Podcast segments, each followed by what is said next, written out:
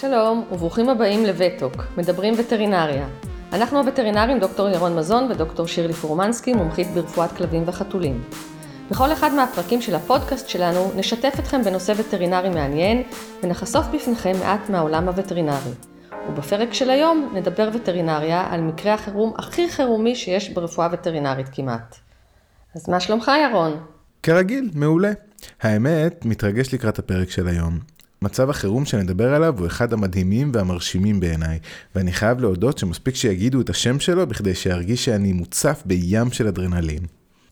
המאזינים שלנו בטח כבר במתח. צודקת, אז נתחיל. היום נדבר על בלה, כלבת רועים גרמנית בת שבע. כן, ככה צריך לכנות את הגזע, כלבת רועים גרמנית, ולא רועה גרמנית. בלה היא כלבת מושב, שמחה וטובת לב. בדרך כלל גרה בחצר שמורה ומוגנת, אבל ביום ההגעה אלינו היא ברחה, נעלמה לכמה שעות וחזרה הביתה רק באחת לפנות בוקר. הבעלים התעוררו לקולות של ניסיונות הכאה, אבל בלה לא הצליחה להקיא. בהתחלה הם עוד ניסו להתעלם כי הקאות קורות, אבל מהר מאוד הבינו שמשהו לא בסדר.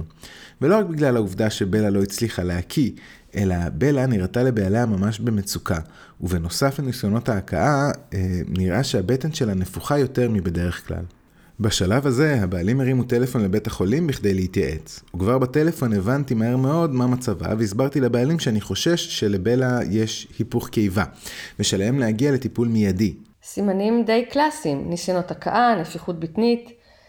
מזל שהבעלים של בלה שמו לב למצוקה שלה, אה, ובכלל שהתעוררו בלילה אה, כשהיא חזרה, זה גם קורה, ואנחנו מכירים את זה לצערנו, שבעלים לא שומעים בלילה אה, מה קורה עם הכלב או עם הכלבה, ומוצאים בבוקר כלב או כלבה מתים לצערנו.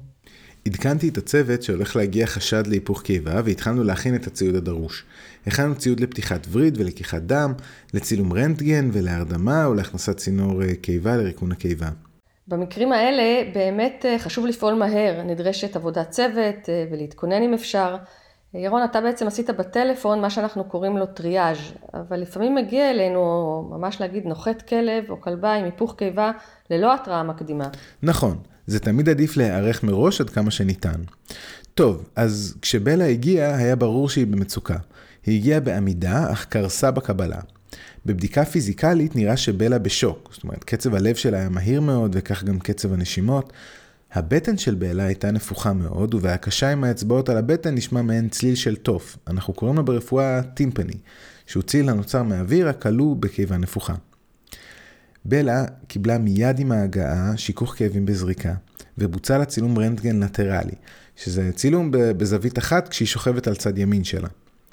בצילום ראינו את הקיבה נפוחה מאוד ומלאה באוויר, ולאורך הקיבה נראה קו מידור.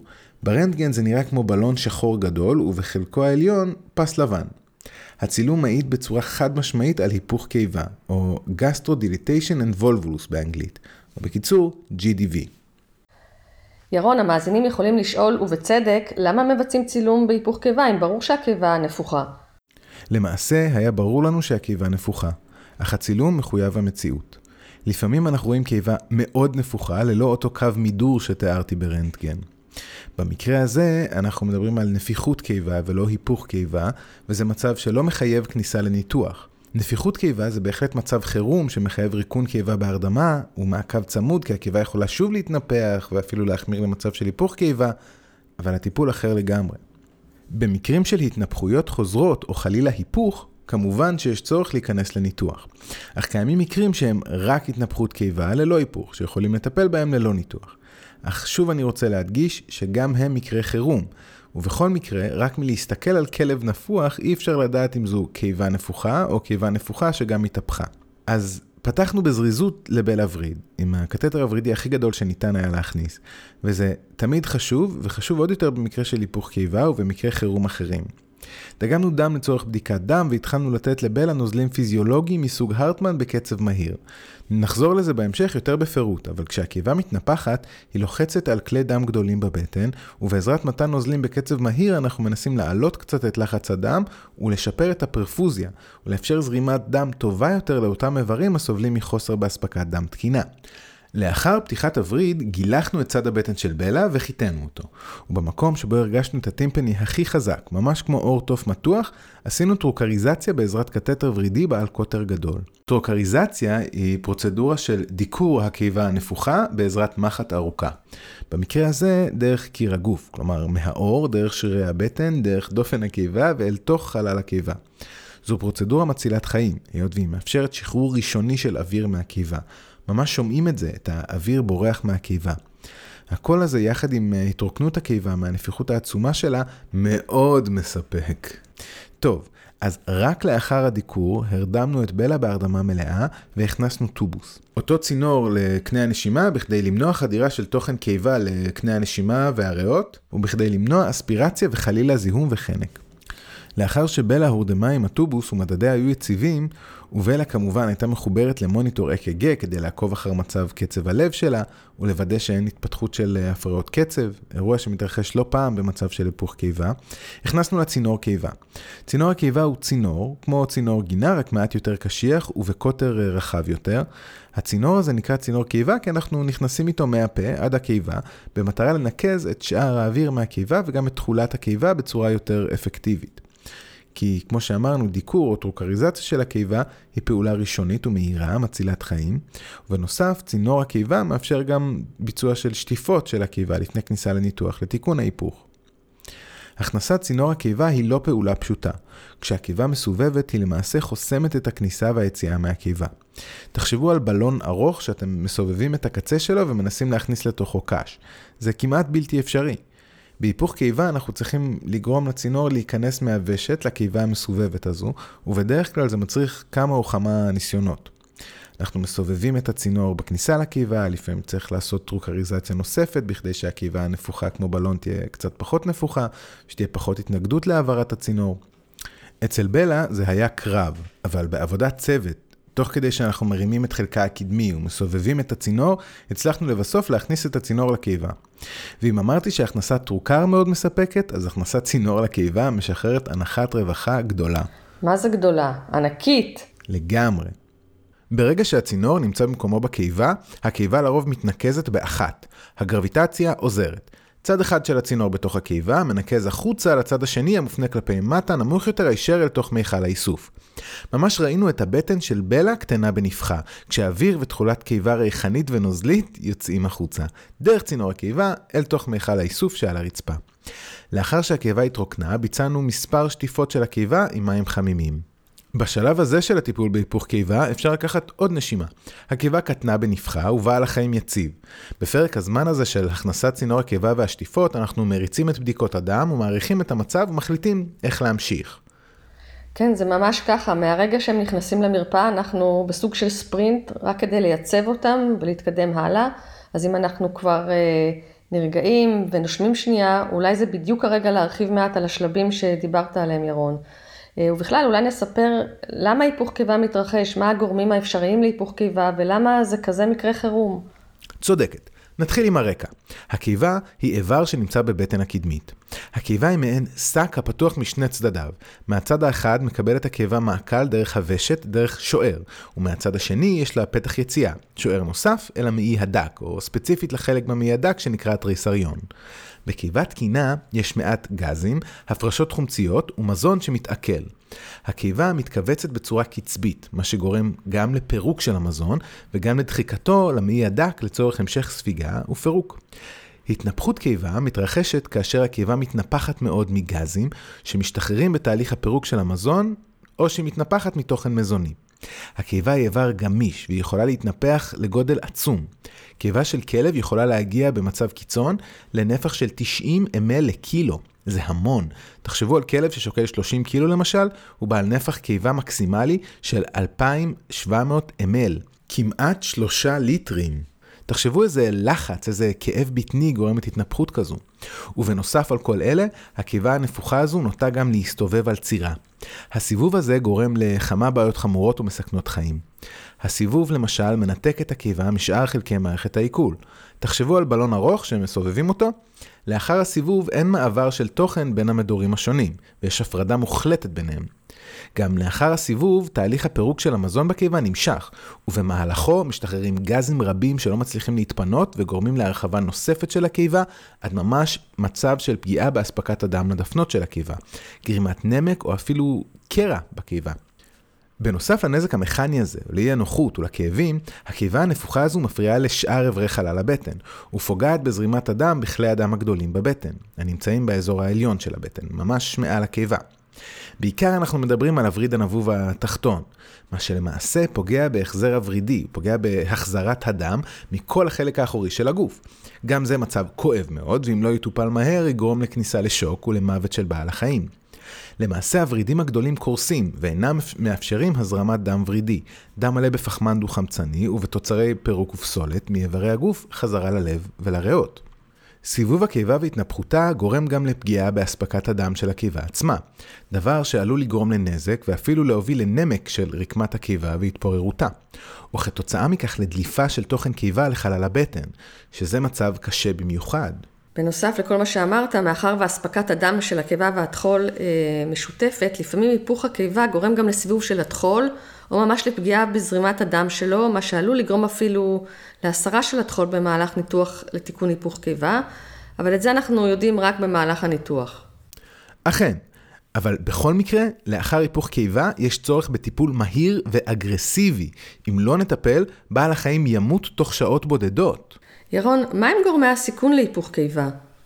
היפוך קיבה מתרחש בעיקר בכלבים מגזעים גדולים וענקיים, וביתר דיוק, הגזעים המועדים לו הם גזעים עמוקי חזה, שיש להם חזה צר ועמוק, כמו למשל כלבים מגזע דני ענק או מגזע סתר אירי, אבל כל הכלבים מהגזעים הגדולים והענקיים בסכנה לפתח היפוך קיבה. גם זכרים וגם נקבות עלולים לסבול מהיפוך קיבה, למרות שבחלק מהמחקרים נראה שזכרים מעט יותר בסיכון. קיימים היום מספר מחקרים על הגזעים שבסיכון, וחלק מהתוצאות פשוט מדהימות. מחקר אחד למשל מארצות הברית הראה שכ-42% מהכלבים מגזע דני ענק יפתחו היפוך קיבה. גזעים נוספים שבסיכון הם הסן ברנרד, ויימריינר, במחקר מגרמניה מ-1993, כלבי רועים גרמניים ובוקסרים נמצאו ברמת סיכון מאוד גבוהה לפתח נפיחות והיפוך קיבה.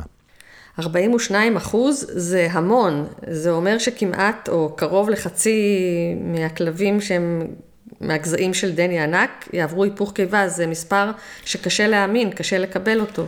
כן, אני חייב להגיד שאני לא בטוח שהמספרים האלו חלים על הדנים הענקיים שיש בארץ. בכל זאת, אני מניח שיש איזשהו שוני גנטי בינם לבין אלו שבארצות הברית, אבל איך שלא נהפוך את זה, אלו אחוזים גבוהים מאוד שיש להתייחס אליהם, ואי אפשר, אפשר להתעלם מהם. המספרים האלה מפחידים, ואני מבטיח שנדבר בהמשך גם על מה ניתן לעשות כדי למנוע היפוך קיבה בגזעים האלו. אגב, חשוב להזכיר שכל כלב יכול לפתח היפוך קיבה, זה אומנם מאוד נדיר, אבל אפילו ניתן לראות היפוך קיבה בפודל בינוני ששוקל פחות מ-20 קילו, ואת זה אני אומרת מניסיון אישי. וואו, טוב, אני מודה שאני עוד לא נתקלתי בכזה מצב, אבל תאורטית אנחנו יודעים שזה אפשרי. לא ברור לגמרי מהם כלל הגורמים להיפוך קיבה, אבל גורם מסכן אחד הוא פעילות גופנית לאחר ארוחה דשנה.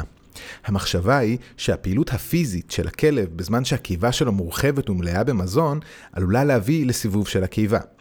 מאותה סיבה, גם מתן מזון בכמות גדולה בארוחה אחת, מעלה את הסיכון לפתח חיפוך קיבה. גורמי סיכון נוספים כוללים גיל מבוגר, קשר משפחתי לכלב או כלבה שסבלו מהיפוך קיבה, כמו כלב מאותו השגר או אחד ההורים, כלבים שנוטים לאכול מהר, ואכילת מזון עשיר בשומן. יש גם גורמים המורידים את הסיכון לפתח היפוך קיבה, מה שנקרא גורמים מגינים. למשל, ואולי זה קצת יפתיע לגלות, אבל הוספת מזון רטוב בפחיות, ואפילו הוספת מעט שאריות של אוכל מהשולחן למזון, מורידים את הסיכון לפתח היפוך קיבה. גם כלבים רגועים ולא לחוצים נוטים פחות לפתח היפוך קיבה. וכמובן שמתן מספר ארוחות קטנות ביום מוריד את הסיכון לעומת מתן ארוחה אחת גדולה ביום. ובאמת, אנחנו ממליצים על מתן של לפחות שתי ארוחות ביום באותם הכלבים שמשתייכים אה, לגזעים הענקיים או הגדולים. פשוט לפצל את הארוחות. אה, ירון, אני זוכרת שבעבר אה, דובר על כך שמזונות עשירים בדגנים כמו חיטה או תירס, אה, גם גורמי סיכון לפיתוח נפיחות או היפוך קיבה, בגלל שהם מכילים הרבה פחמימות שמתפרקות בקלות יחסית, וככה יוצרות גז בתהליך הפירוק שלהם. אבל היום אנחנו יודעים שזה לא בהכרח נכון, ושאכילת מזונות עשירים בדגנים אינה מהווה גורם סיכון להתפתחות של היפוך קיבה. טוב, אז עכשיו שדיברנו על הגזעים שבסיכון, על גורמי הסיכון ועל הגורמים המורידים את הסיכון, אולי נחזור ונדבר על הסימנים הקליניים ומתי יש לחשוד אה, בהיפוך קיבה. מעולה, בול בזמן. יש מספר סימנים קליניים והם משתנים בין כלב לכלב בהתאם לרמת הנפיחות, כמה זמן עבר מאז ההיפוך וכו'. אז כמו שתיארנו אצל בלה, כלבים עם היפוך קיבה נוטים להיות חסרי מנוחה. מבצעים ניסיונות הכאה לא פרודקטיביים בדרך כלל, וסימן ההיכר העיקרי של המצב הזה הוא שהבטן מתנפחת עקב הנפיחות של הקיבה בתוכה. אבל למרות שבמרבית הפעמים ניתן להבחין בנפיחות הבטנית החריגה הזו, לא תמיד אפשר לראות אותה. כמו למשל בכלבים מאוד שריריים, או מאוד שמנים, או בכלבים שבהם הקיבה ממוקמת יחסית קדמית בבטן, ואז הקיבה יכולה להתנפח ולא נוכל להבחין בכך ממבט חיצוני. בהתחלה, הכלב או הכלבה הציגו סימנים של חוסר נוחות וכאב. אבל בהמשך, בעקבות הפגיעה שדיברתי עליה קודם באספקת הדם לחלק הגוף האחורי ולקיבה ולכל הנזקים שנגרמים מכך, הם גם עלולים להיכנס למצב של שוק, לקרוס ואף למות. בטן שמתנפחת בצורה חריפה היא אומנם נחשבת לסימן ההיכר של המחלה, אך יש בהחלט גורמים נוספים לנפיחות בטנית, כמו למשל נוזלים חופשיים בחלל הבטן, אה, סטזיס או עצירות של המעיים, ולא כל בטן נפוחה משמעותה היפוך קיבה. הערה מעולה, וכדי עוד יותר לבלבל, לא כל הכלבים יציגו את הסימנים האלו. אני זוכר מקרה של צ'או צ'או שהגיע כי הבעלים שלו חשד שיש לו חסימת שתן, שהוא לא מצליח לתת שתן, אך בבדיקה התברר שהוא סובל מהיפוך קיבה. אז בואו נסכם שכלב שמנסה להקיא הרבה פעמים ולא מצליח, או שהוא נראה לא בסדר והוא לא מעוניין במזון, גם לא בחטיפים טעימים, יש לגשת איתו לבדיקת וטרינר. ולפעמים יש צורך להגיע גם בחירום, במיוחד אם הבטן מתנפחת. כשמגיע כלב כזה שאנחנו חושדים שיש לו היפוך קיבה, נעשה כמובן מישוש בטני מצוין במהלך הבדיקה הפיזיקלית, נחפש את אותו טימפני שדיברנו עליו, וכמובן נעשה צילום רנטגן, בכדי להבין אם מדובר כאן בנפיחות קיבה או בהיפוך קיבה. אולי לפני שנחזור לבלה נדבר קצת על ההבדל בין נפיחות או התנפחות קיבה אה, ובין היפוך קיבה. כמובן. אז התנפחות קיבה זה מצב שבו הקיבה נפוחה, בדרך כלל כי היא מלאה בגזים. ובצילום רנטגן נראית הקיבה כמו בלון גדול בבטן מלא בתוכן שחור, כי אוויר נראה שחור ברנטגן. קיבה נפוחה שכזו עלולה לעבור היפוך בקלות. ממצב לא נעים של נפיחות, ניתן להגיע למצב ממש מסכן חיים במהירות רבה. בנפיחות קיבה ניתן לטפל בעזרת הכנסת צינור קיבה בהרדמה, וניקוז הוא שטיפה של תוכן הקיבה. בדיוק באותו אופן שתיארתי עבור בלה. במצב כזה, לאחר הניקוז של הקיבה, אנחנו לא נכנסים לניתוח, אלא ממליצים על אשפוז בהשגחה, בכדי לוודא שאין חזרתיות של הנפיחות. והרבה פעמים נמליץ על כניסה לניתוח בכדי לקבע את הקיבה, כדי שחלילה לא תתהפך. על הניתוח הזה, לקיבוע הקיבה, נדבר באריכות בהמשך הפרק. לעומת התנפחות קיבה, היפוך קיבה הוא מצב בו הקיבה מסתובבת על צירה. וכמו שאמרנו, זה מצב מסוכן מאוד, שכן גזים לא מצליחים להשתחרר מהקיבה והיא ממשיכה להתנפח. ובנוסף, הסיבוב גורם לפגיעה בזרימת הדם של הקיבה עצמה, ועלול אפילו לגרום לנמק בקיבה, מה שעלול להוביל לקרע בקיבה ולשפיכת תוכן קיבה לחלל הבטן. מצב זה מחייב כמובן כניסה לניתוח בחירום. אז מה היה עם בלה? אה, נחזור לבלה, אני רק מרעננת את הזיכרון. אה, מזכירה למאזינים, בלה הגיעה עם היפוך קיבה, עברה טרוקריזציה, עם מחט, דרך קיר הבטן, הישר לתוך הקיבה כדי להקל עליה באופן מיידי. היא קיבלה טיפול תומך במתן עירוי נוזלים לווריד, היא הורדמה עם טובוס כמובן, והוכנס לצינור קיבה בכדי לאפשר את הניקוז של האוויר ותכולת הקיבה מהקיבה להורדת נפח הקיבה, וכמובן אה, ביצענו לה שטיפות קיבה. אז בלה מורדמת ומנוטרת היטב ו... נכון, כמו שהזכרת, בלה מורדמת ומנוטרת היטב, וזה אומר שבין היתר היא גם מחוברת ל-EKG. EKG זה המכשיר הזה מהסדרות והסרטים, זה שמראה את הדופק בצורת גל. למעשה, EKG מנטר את הפעילות החשמלית בלב. ומבלי להיכנס יותר מדי לפרטים, ה-EKG מאפשר לנו לזהות את קצב הלב, את המקצב ואת תקינות הפעילות החשמלית, שמעידה על קיבוציות שרירי הלב. אז ב-EKG של בלה נראו מדי פעם הפרעות קצב חדריות. הסיגנל החשמלי התקין לפעימת לב מתחיל בעליות הלב ועובר ומתפשט לחדרים בצורה סינכרונית. במצבי מחלה שונים, אנו יכולים לראות שישנן פעימות לא תקינות. במקרה של בלה, אותן הפעימות הלא תקינות היו ממקור חדרי, כלומר, מחדרי הלב. הפעימות הלא תקינות האלה שהבחנו בהן ב-EKG הן פעימות מסכנות חיים, היות והן לא אפקטיביות כמו הפעימות הנורמליות. ו- ואם אנו רואים פעימות מהסוג הזה, אנחנו חייבים לטפל בהן. אצל בלה לא ראינו מדי פעם פעימה שכזו, אלא ראינו מספר פעימות כאלו בדקה, וזה נחשב הרבה ולא תקין. הטיפול בפעימות החדריות האלו הוא טיפול בתרופה בשם לידוקאין, שבלה החלה לקבל מיד במתן ורידי על סמך פרוטוקול טיפולי שכולל כמובן ניטור ותגובה לטיפול הזה. אולי חלק מהמאזינים הם מכירים את הלידוקאין או חברים מהמשפחה אה, שלה מרופאי השיניים. לידוקאין היא תרופה להרדמה מקומית, זאת שאנחנו מכירים מהזריקה שלפני טיפול השיניים, ולידוקאין עושה עבודה טובה מאוד בלחוש מקומי, אבל יש לה גם שימושים אחרים, אולי פחות מוכרים. כשאנחנו נותנים לידוקאין במתן כעירוי ורידי רציף ומתמשך, אה, הלידוקאין אה, מסייעת מאוד בשיכוך כאב ומניעה של נזקים של רעלנים שונים שמשתחררים כשהגוף במצב של שוק. ולידוקאין גם משמשת לטיפול בהפרעות קצב חדריות, כמו במקרה של בלה. ירון, אמרת שכל הזמן של ניקוז הקיבה והשטיפה שלה, אז uh, בינתיים רצו בדיקות הדם של בלה. אז מה הראו תוצאות בדיקות הדם שהתקבלו עוד לפני שסיימתם לשטוף? נכון, בלה עברה בדיקות דם מלאות, ובנוסף ביצענו בדיקה ביוכימית נוספת שהיא קצת חורגת מהפאנל המלא הרגיל, ואני מתכוון לבדיקה של ערכי הלקטט בדם, שעוד מעט ארחיב עליה. את בדיקות הדם אנחנו מבצעים בכדי לוודא שאין בעיות רקע, וכדי לראות אם היפוך הקיבה הספיק לגרום כבר לבעיות סיסטמיות, לפגיעה באיברים אחרים כמו כליות וכבד. בבדיקות הדם של בלה ראינו אורמיה, שזה עלייה בערכי הקריאטנין והאוריה בדם. ערכים המצביעים על פגיעה בתפקוד הכליה. אה, אצל בלה גם ראינו עלייה בערכי הלקטט. בכלבים שעברו היפוך קיבה, אנו רואים אורמיה במקרים רבים, היות והפגיעה בזרימת הדם הנגרמת כתוצאה מהיפוך הקיבה לחלק האחורי של הגוף, גורמת לירידה בפרפוזיה או בזרימת הדם לכליות. דבר שמביא לירידה בסינון הכלייתי. בשלב הראשון האורמיה היא פרה-רנלית, כלומר היא לא נגרמת בגלל פגיעה כלייתית אמיתית, אך אם התהליך נמשך זמן רב, הכליות לא מקבלות את החמצן שהן זקוקות לו, והפגיעה הופכת לפגיעה כלייתית אמיתית. כבר הזכרנו במספר פרקים של הפודקאסט שלנו בעבר, ונזכיר זאת שוב. איך מבדילים בין אורמיה הנגרמת כתוצאה מפגיעה כלייתית אמיתית, ובין כזו הנגרמת על ידי פגיעה פרה-רנלית, כמו התייבשות. פשוט, מבדילים ביניהן בעזרת מעקב לתגובה לטיפול.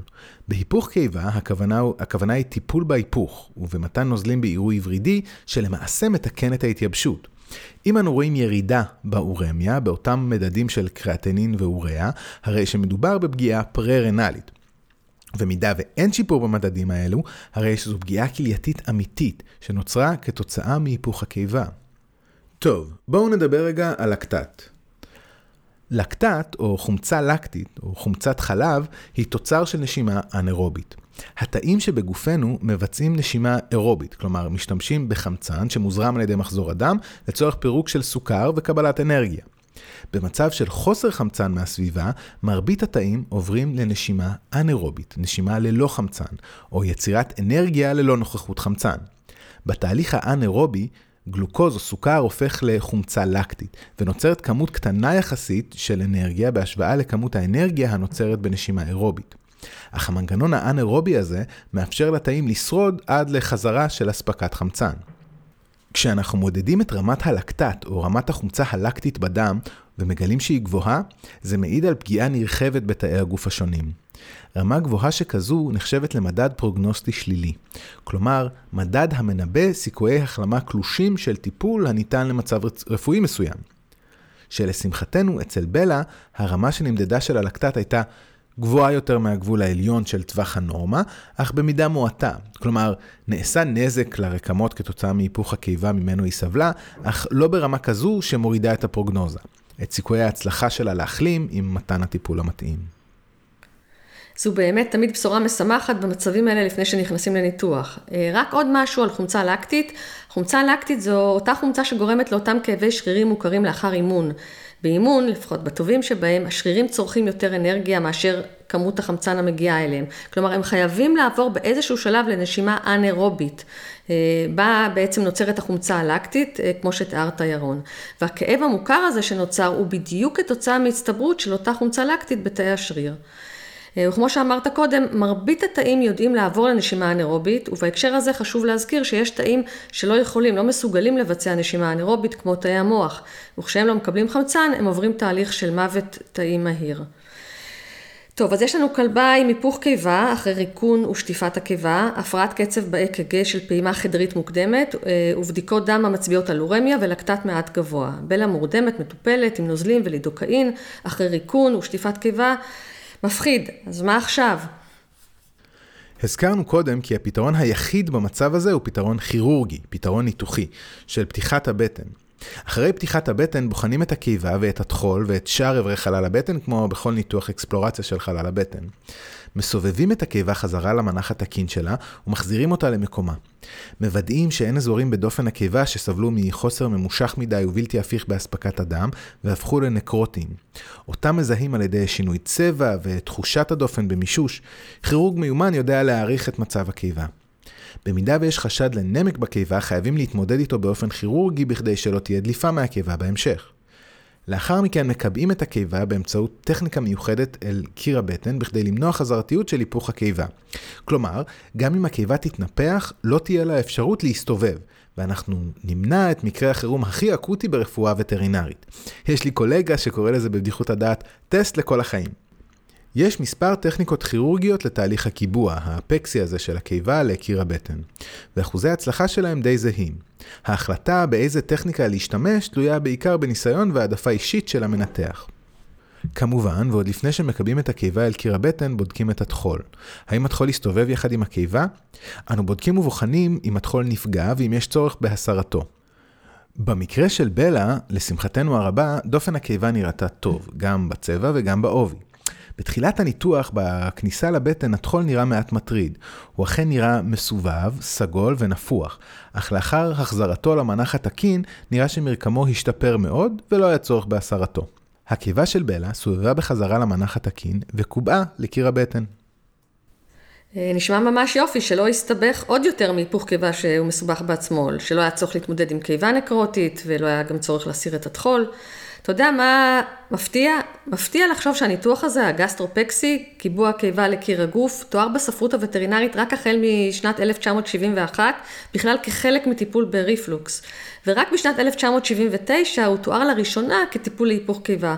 וזה פתרון מדהים, עם הצלחה מדהימה. לפני זה, רק לפני כ-50 שנה בלבד, הטיפול בהיפוך קיבה פשוט השתנה לחלוטין, ורמת החזרתיות ירדה פלאים, כאילו, איך לא חשבו על זה קודם?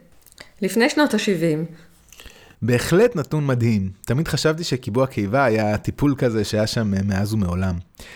אה, וגם נכון לגבי בלה, אבל עדיין יש קצת חששות ובלה לא יצאה לגמרי מכלל סכנה, אבל נראה שאנחנו בדרך הנכונה. בלה התאוששה לאט מהניתוח, וזה לגיטימי אחרי כל מה שעברה. במהלך ההתאוששות המשכנו לעקוב אחרי מצבה הכללי, המדדים החיוניים שלה כמו חום ודופק וקצב הנשימות, וגם אחרי סימני דימום. כמובן, גם עקבנו אחרי האק"ג שלה, כדי לראות שאין פעימות חדריות מוקדמות, ולדעת מתי ניתן לגמול אותה ממתן הלידוקאין. בלה כמובן קיבלה שיכוך כאבים וכיסוי אנטיביוטי, וכעשר שעות לאחר הניתוח, בלה נעמדה ואפילו הסכימה לאכול מעט. כשחזרנו על בדיקות הדם שלה, נראה שיפור ניכר באורמיה של בלה, וערכי הקריאטנין והאוריה שלה חזרו לתחום הנורמה. בלה נשארה 24 שעות לאשפוז והשגחה, וכבר למחרת הניתוח בלה אכלה בתיאבון רב, ושוחררה הביתה להמשך מעקב וטיפול של הבעלים. איזה כיף, ממש. זה ללא ספק אחד מהרגעים המשמחים של המקצוע שלנו, ואני בטוחה שגם הבעלים שלה שמחו מאוד. כולנו שמחנו. זו בדיוק הסיבה שאני אוהב רפואת חירום. הצלחנו לעזור לכלבה שתוך כמה שעות הייתה מתה בוודאות, והחזרנו אותה בריאה ושלמה לחיק משפחתה. בביקורת להסרת תפרים כשבועיים אחרי הניתוח, הבעלים של בלה סיפר שהיא ממש חזרה לעצמה לגמרי. נפלא ממש. תגיד ירון, מה עם אחוזי ההצלחה של כלבים עם GDV? כמה כלבים יחזרו שמחים הביתה כמו בלה? אז להצלחת הטיפול יש מדדים רבים. לא כל הכלבים שורדים היפוך קיבה.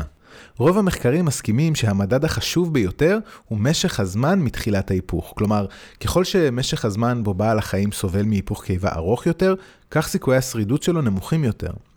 מדדים פרוגנוסטיים נוספים הם מצב המנטציה של הכלבים. זאת אומרת, סיכויי השרידות של כלב שמגיע הולך על ארבע רגליים הם טובים יותר מאשר של כלב שהגיע ללא הכרה. ובהקשר השרידות, הזכרנו את הלקטט, שעלייה ברמתו גם מרמזת על פגיעה נרחבת ומורידה את סיכויי השרידות. אגב, כשרמת הלקטט גבוהה מאוד, ניתן לנקז את הקיבה ולחזור על הבדיקה לאחר מתן של עירוי נוזלים לווריד. אם רמות הלקטט ירדו ב-50%, הפרוגנוזה נחשבת עדיין די טובה. למשל, אם בבדיקה הראשונית נראה עלייה ל-8, ואז בבדיקה השנייה רמת הלקטט תהיה 4, הפרוגנוזה חוזרת להיות טובה. גם בעיות קצב לב, כמו הופעתן של אותן פעימות חדריות מוקדמות, מורידה את הסיכוי uh, לשרוד היפוך קיבה. הפרוגנוזה מושפעת גם ממצב האיברים בחלל הבטן, והיא יורדת אם הקיבה פגועה או שנראית דליפה מהקיבה. סיכויי ההחלמה לכלב ללא אותם מדדים פרוגנוסטיים שליליים שהזכרנו, הם די טובים, ונעים סביב 80 אחוזי שרידות. אני חייבת להגיד שזה לא רע בכלל למצב כל כך קשה וחירומי. אה, ומה לגבי מניעה של היפוך קיבה? לגבי מניעה, אז כבר הזכרנו, לא עושים פעילות פיזית מאומצת אחרי ארוחה דשנה. לא רצים בים עם הכלב עשרה קילומטר אחרי האוכל. מחלקים את האוכל למספר ארוחות קטנות ביום. ויש גם את המניעה האולטימטיבית. ניתן להיכנס עם כלב לניתוח אלקטיבי לקיבוע הקיבה. למעשה, הכוונה היא לקבע את הקיבה לקיר הגוף כשהכלב מרגיש טוב, ובכך למנוע היפוך קיבה עתידי. הכל זה שאלה של ניהול סיכונים. גם בניתוח האלקטיבי יש סכנות. בכלבות גדולות אנחנו ממליצים לבצע את הניתוח במהלך העיקור. בכלבים זכרים אנחנו תמיד מתלבטים אם כדאי להיכנס לניתוח בטן רק כדי לקבע את הקיבה או לא. וההמלצה תלויה בגורמי סיכון. למשל, בכלב מגזע דני ענק, אני כן נוטה להמליץ על ניתוח אלקטיבי לקיבוע הקיבה. אני איתך, גם אני. לפחות ככה הייתי עושה לכלב או לכלבה שלי, אם היה לי דני ענק או דנית ענקית. איזה כלבים מפוארים הם. טוב, אה, אז הגיע הזמן לסיכום, לא? יאללה. היפוך קיבה הוא אחד ממקרי החירום האקוטיים והכי מסוכנים ברפואה וטרינרית. זה מצב שמתפתח מהר. בעיקר סובלים ממנו כלבים גדולים שאוכלים ארוחות גדולות. הסימנים הקלאסיים הם חוסר נוחות, הקאות לא פרודקטיביות ונפיחות בטנית. אך חשוב לזכור כי לא כל הכלבים מציגים את כל הסימנים. אמרנו, כלב גדול עם ניסיונות הכאה לא פרודוקטיביים וחוסר תיאבון מוחלט, זו בהחלט סיבה לגשת לווטרינר או לווטרינרית באופן מיידי. הפרוגנוזה היא באחוזי הצלחה גבוהים יחסית, אך הטיפול מורכב ולא פשוט. ואם הכלב מגיע לטיפול בזמן, סיכויי השרידות שלו הם גבוהים מאוד. וגם לא לשכוח, ניתן למנוע היפוך קיבה על ידי פרוצדורה ניתוחית אלקטיבית. אכן, טוב, נראה לי שדיברנו מספיק להיום על היפוך קיבה. תודה רבה, ירון. תודה רבה לך, שירלי, ותודה למאזינים. מקווים שנהניתם מהפרק של וטוק, מדברים וטרינריה להיום. אנחנו, דוקטור ירון מזון ודוקטור שירלי פורמנסקי. אתם מוזמנים לשאול אותנו שאלות על מה ששמעתם היום, אם יש לכם הערות, הערות, או סתם סיפורים מעניינים, שתפו אותנו בבקשה בדף הפייסבוק שלנו, פשוט חפשו וטוק, מדברים וטרינריה בפייסבוק, וניתן כמובן להאזין לפרקים נוספים בספוטיפיי, גוגל פודקאסט או ב iTunes. ואם נהניתם ואתם חושבים על חברים נוספים שייהנו מהפודקאסט שלנו, שתפו גם אותם. להתראות.